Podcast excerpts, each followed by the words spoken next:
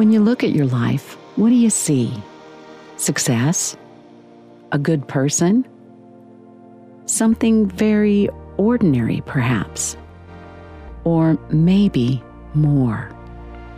Christ's offer, in contrast, is something different, something opposite, yet something entirely better, something extraordinary. And while it's not far off, we won't find it where we typically go looking. No, we won't find it there at all.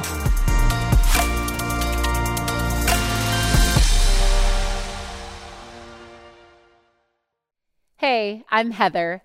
I'm so glad to be with you, and we are so glad that you are joining us. We are continuing our series on extraordinary living, answering the question what sort of life are we living? It's a legit question. I think for many of us, and I'm including myself in this declaration, we get so caught up in the chaos and the urgency of day to day life that we end up settling for something that's not what we hoped for at all. And I just don't want to live an average life. I don't want to settle for mundane. I want extraordinary. And my guess is that most of you are with us. We've been diving into the book of Philippians to find out the way to extraordinary living, and we're going to continue that. So as you grab your Bible, and turn to Philippians chapter 2, let me offer a few reminders of the book of Philippians. So, the Apostle Paul is the author of this letter, and it was written to one of the churches in Philippi that was filled with new Christians. And Paul and his companions had started that church on their second missionary journey, and it's actually the first church that was on the European continent.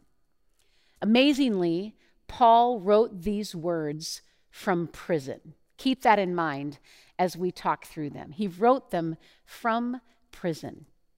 And as with all God breathed scripture, we know that this letter that was written to the church at Philippi was not written to us, but it was written for us in this year. Let me say that again because that's gold. This letter was not written to us, but in God's sovereignty, it was written for us. Our focus this weekend will be Philippians 2 5 through 11, but to offer us some context, let's start at verse 1 of chapter 2 in Philippians. And here's what Paul writes Therefore, if you have any encouragement from being united in Christ, if any comfort from his love, if any common sharing in the Spirit, if any tenderness and compassion, then make my joy complete by being like minded, having the same love, being one in spirit, and of one mind.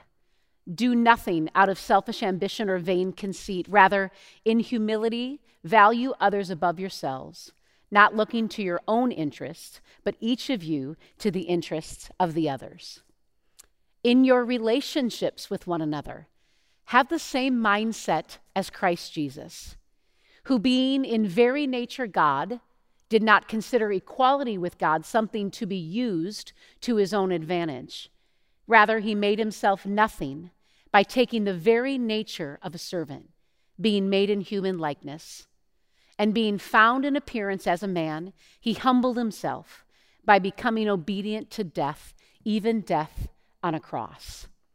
Therefore, God exalted him to the highest place and gave him the name that is above every name.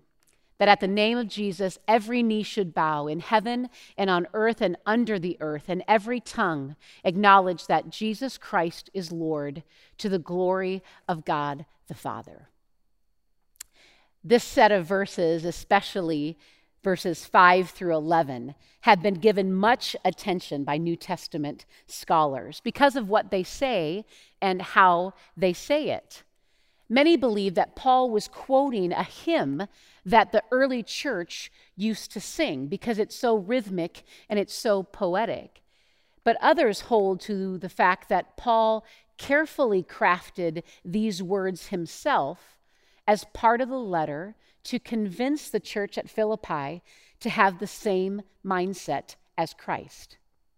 Either way, what really matters is that Paul thought it important enough to use these words as he worked to convince the Philippians that they needed to have the same attitude as Christ, especially in their relationships with one another. Now, I know having Jesus as our goal, as our marker, as our model in anything can feel a little overwhelming, right? Because he's Jesus, he's God. I'm quite certain that what's hard for us isn't hard for him. For instance, I bet he doesn't eat two entire rows of double stuffed Oreos in one sitting. I bet he responds the first time his mom asks him to bring the garbage container down to the end of the driveway. And I bet he didn't have bad thoughts when that other guy on the donkey cut him off on the road to Jericho. but if we think about it, as Christians, as followers of Christ, what's our other option? If we're not pursuing to be like Jesus, are we just trying to be a good person? Trying to be a better version of humans than our parents were? Or setting the bar so low that we can feel good about how high we can jump? That's not extraordinary living. And Paul's prescription for extraordinary living is to have the attitude of Christ. And according to Paul, Jesus earned the right to be our model for attitude. Look again at what he wrote in verses 6 through 8, talking about Jesus, who, being in very nature God, did not consider equality with God something to be used to his own advantage. Rather, he made himself nothing by taking the very nature of a servant, being made in human likeness. And being found in appearance as a man, he humbled himself by becoming obedient to death, even death on a cross. Truly, an entire sermon series could be written on the theology that's packed into these three verses. It's a beautiful summary of the doctrine of Christ, is what we call it, explaining what we believe as Christians that Jesus did and who he is. But for today, let's just sit in awe with the fact that Jesus, being fully God, a full member of the divine Trinity, went from the highest place imaginable. Paul writes, being in very nature God, to the lowest place, being born as a human baby in a cattle stall and taking the very nature of a servant. Paul writes that Jesus made himself nothing. In the Greek, it also translates to he emptied himself, which has led some people to think that Jesus somehow became less God to become human.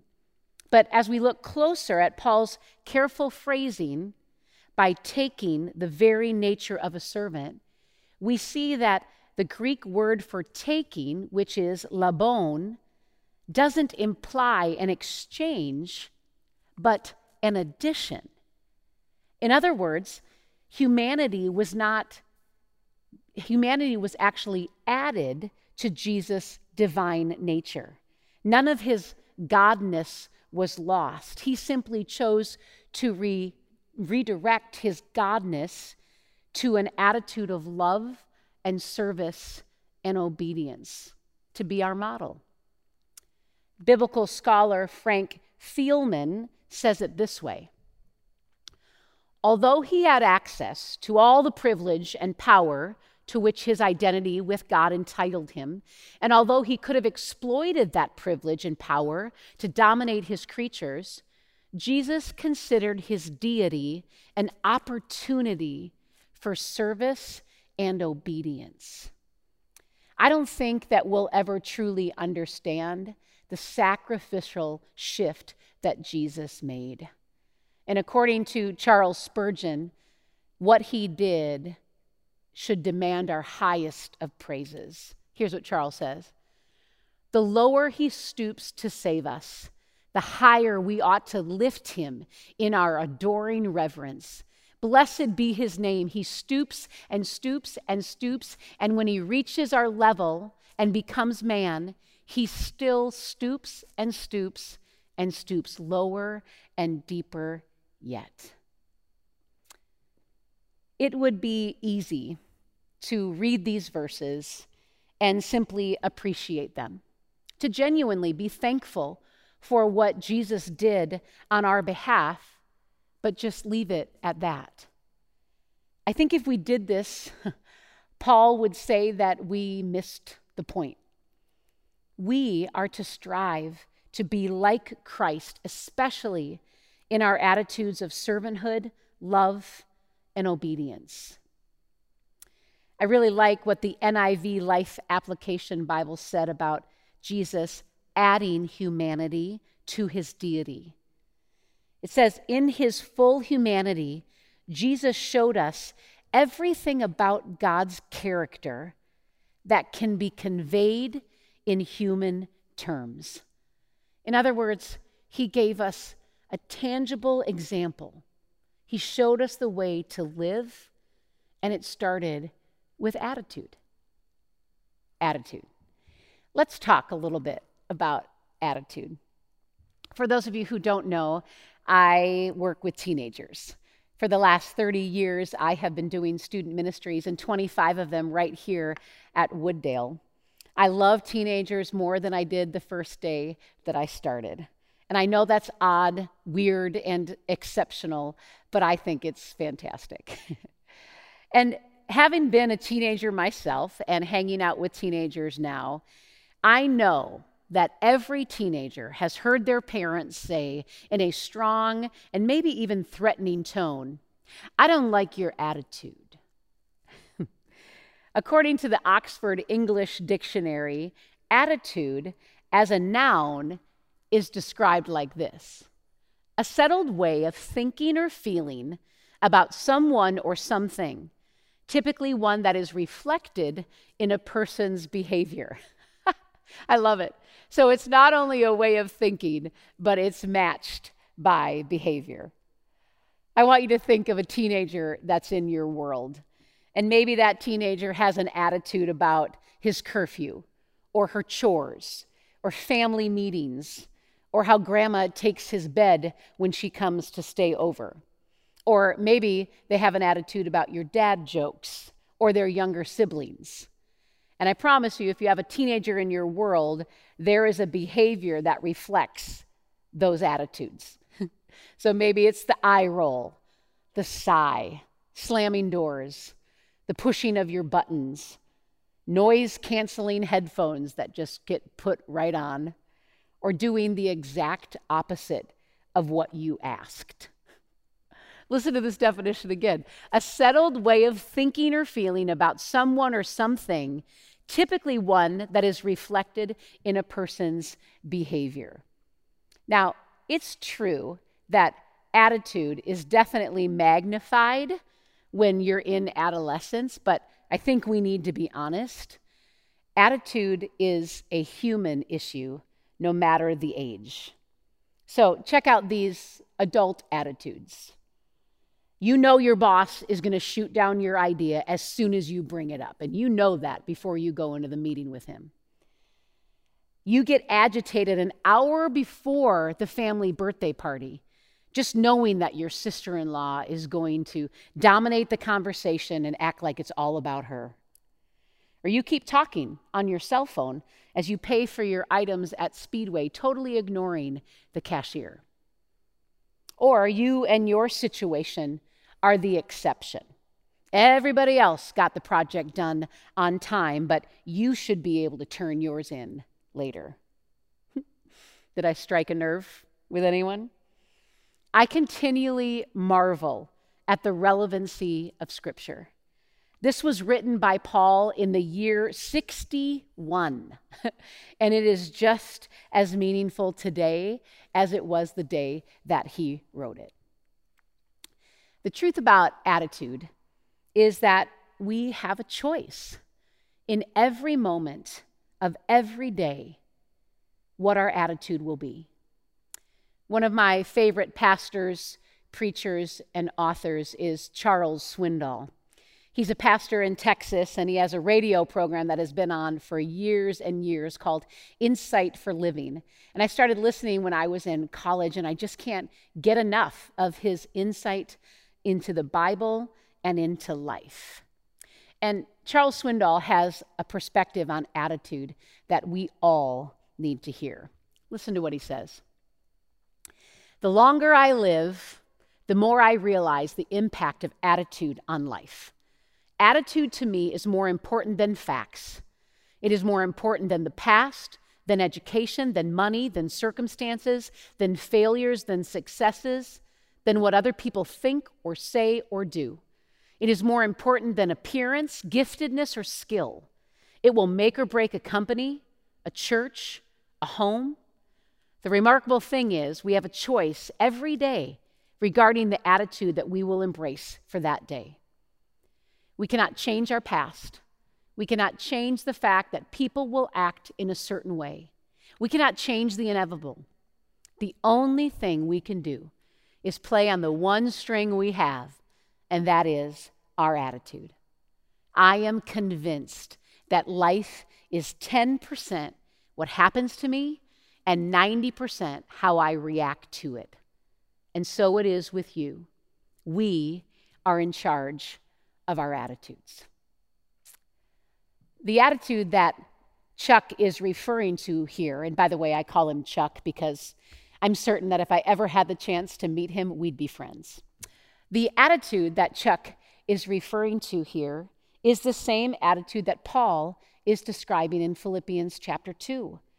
No matter the circumstances, we must choose the attitude of Christ. And Paul knows that we can't do this on our own. It's God at work within us. Look at what he wrote in verse 13, just a couple verses later in the same chapter. For it is God who works in you to will and to act in order to fulfill his good purpose. Back in May, I preached about the power of the Holy Spirit in the life of a believer. If you were here or if you've seen it, you right, might remember that I had a chocolate milk illustration. So, in that illustration, we are the milk, and when we say yes to Jesus, the Holy Spirit, represented by the chocolate, the Hershey's chocolate, comes into our lives. And it's a beautiful thing, but we need to stir up the Holy Spirit so that we can experience all that God has for us. It's the same with pursuing a Christ like attitude in our lives. We can't do it on our own, but we have what we need inside of us in the Holy Spirit, God Himself. But we need to stir up that spirit through prayer and Christian community and reading His Word. I think that I'm a pretty friendly person. I mean, I like people a lot, I treat people well. But sometimes I have a hard time loving certain people. Can I get an amen with that? During a particular struggle with this, I talked it through with my counselor. That's right. I see a counselor. I'm a huge fan of counseling, and I believe that Every human being should have somebody outside of their world, somebody with a different perspective to offer them tools and to ask them questions. I mean, the way I see it, I take my RAV4 in every 5,000 miles to get serviced. I go in and get my teeth cleaned every six months. I give my two St. Bernards Heartgard every month. Well, what am I doing for the caring of my mind and my soul.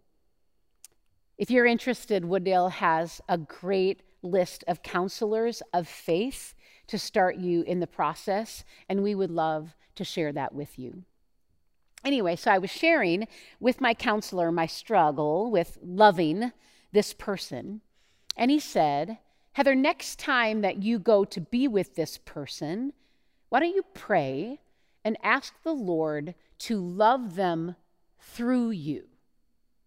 This was a, a totally new concept for me, especially because I love to like muscle my way through things that are hard. Now, some might say it's just semantics, but it's not. Me asking the Lord to love them through me represents a change in my attitude.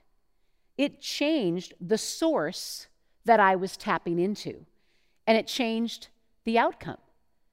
As I walked toward our meeting place that day, I did. I prayed and genuinely asked the Lord, love them through me today. And I walked into that situation with a spirit of submission.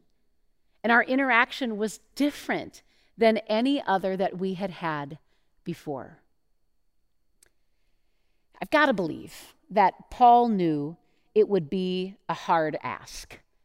He knew firsthand the power of the sinful nature that is in each of us that affects our attitude. Do you remember what he said in Romans chapter 7, verses 14 through 20? It's I know you're not supposed to have favorites, but it is one of my favorites in Scripture because it's so honest and it's so good. Listen to what Paul writes.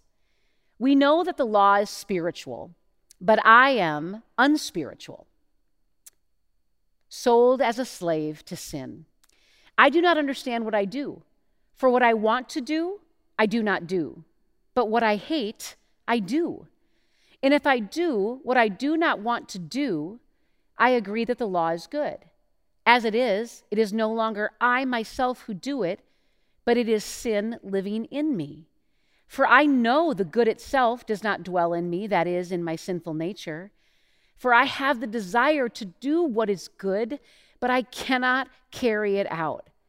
For I do not do the good I want to do, but the evil I do not want to do, this I keep doing. Now, I do what I do not want to do. It is no longer I who do it, but it is sin living in me that does it.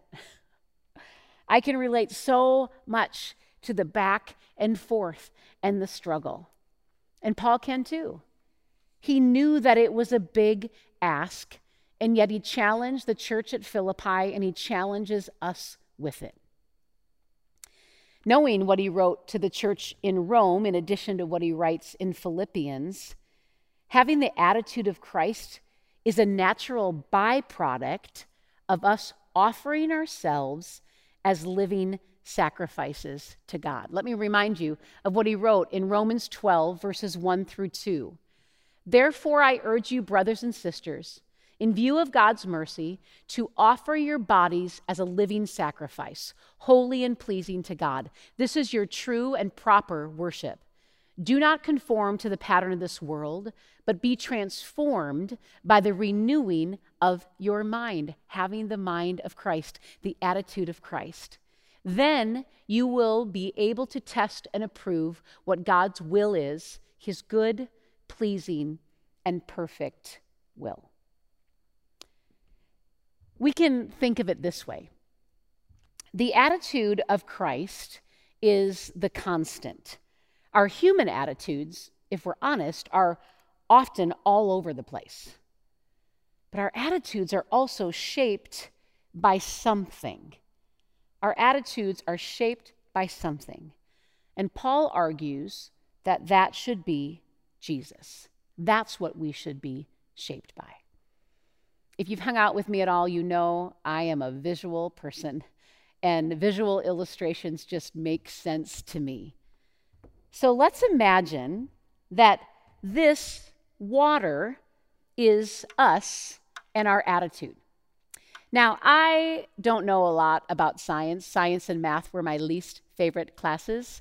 No surprise, my favorite was speech and English and lunch. but what I do know is that scientifically, liquid takes the form of whatever container or environment it's in. So, for instance, if I just chose to pour this water onto the stage, it would take the form of the stage. The water would spread out and flatten out to match the stage. As it is with these containers.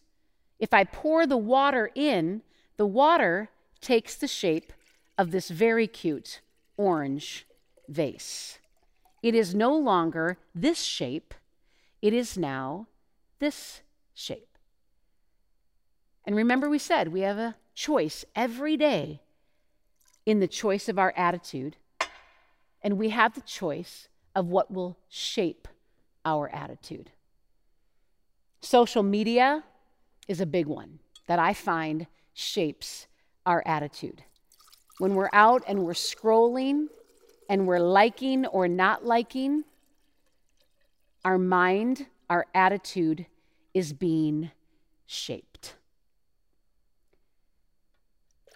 If it's not social media, maybe it's the people that you hang out with. What they say, what their attitude is, what they do shapes your attitude. And maybe even when you find yourself with them, you begin to talk like them, you begin to agree with them and have the same attitude as them. For some of us, maybe what shaped our attitude has been our past. Whether we came from a broken home or had parents who didn't love us, whether we were abused or bullied. But that, our past that we hold on to, has shaped our attitude, which then affects how we see everything in our life every day. And Paul is arguing with the church at Philippi, and I believe with us, that Jesus is the one that should shape our attitude. And our attitude should be shaped to match his. This represents Jesus because it is my favorite color and it is the most fun vase. So we have the choice every day to have our attitude be shaped, not by social media, not by culture, not by those that we hang out with, but instead by Jesus Christ Himself. What kind of difference would that make in our lives if we were able to do that? We have been given the mind of Christ as followers of Him, but we need to choose to engage that mind of Christ every day. In our highlighted verses today, Jesus' attitude was displayed primarily in the way that he humbled himself and became a man, and the way that he died on the cross. And those examples are obviously powerful, but they're not really ones that we can match on an average Thursday here in the year of 2022. So let's look at some of Jesus' attitude toward the people to, with whom he came in contact. Jesus, let's look at Jesus' attitude toward the outliers. I mean, unless we're talking about a legion of demons or a few pious religious leaders of the day, Jesus treated everyone he came in contact with with sincerity and kindness and love, no matter their reputation, no matter their station in life. Think about it. He not only healed the leper, he touched the leper as he was healing him. He saw and celebrated children and women who were seen as not worthy in that day. He chose what many would have called misfits to be his disciples and the ones who led the way for the Christian faith with the early church. And he empowered everyone to look desperately for that lost sheep, coin, and son. It almost makes you want to be an outlier, doesn't it? Think about the Jesus' attitude toward important people. Ah, the beauty of Jesus is that everyone that he came in contact with was important, except for maybe the people who thought they were really important. Have you ever paid attention to how people treat people who have been deemed important? Just pay attention the next time the president of the company walks into a room. Or observe how a celebrity is treated at the airport or a restaurant or a gala. One of my goals when I meet a celebrity is to treat them like a normal person. I don't ask for autographs. My goal is I just want to have a normal conversation. Each person that Jesus encountered, he saw them as created in his own image, fearfully and wonderfully made, and that gave them innate importance. And I am sure that each one of them felt important, and it changed their attitude. What about Jesus' attitude toward the Father? Although fully God, Jesus prayed to and honored and spent time with Father God. Throughout the New Testament, we see Jesus leaving crowds and leaving his disciples to go and spend time with God. In the Garden of Gethsemane on the night that he was betrayed, Jesus fell on his face and he prayed, My Father, if it is possible, may this cup be taken from me, yet not as I will, but as you will. Jesus knew the pain and he knew the death that was to come, and he still submitted to the Father's will. That's an attitude of obedience, and that's something that we can match. We have a choice every day. We have a choice of our attitude, and specifically, what shapes our attitude. And I am telling you right now in front of you hmm, that I am going to choose every day and probably multiple times throughout the day to have the attitude of Christ be what shapes my attitude and to draw from his power and discernment and love so that I can too have an attitude of love and sacrifice and obedience and I believe wholeheartedly that not only will that change me, it will change every situation that I approach. So, Father God, would you allow this to be true for each of us? May we acknowledge the selfishness that is naturally in our attitude. May we see this beautiful model of Jesus. And may we tap into your power in order to be more like Him. May we ignore and reject the messages and the attitude of social media and the news and negativity and our past that was hurtful. And may we choose instead the one who loves us and saves us. And we pray all this in Jesus' name. Amen.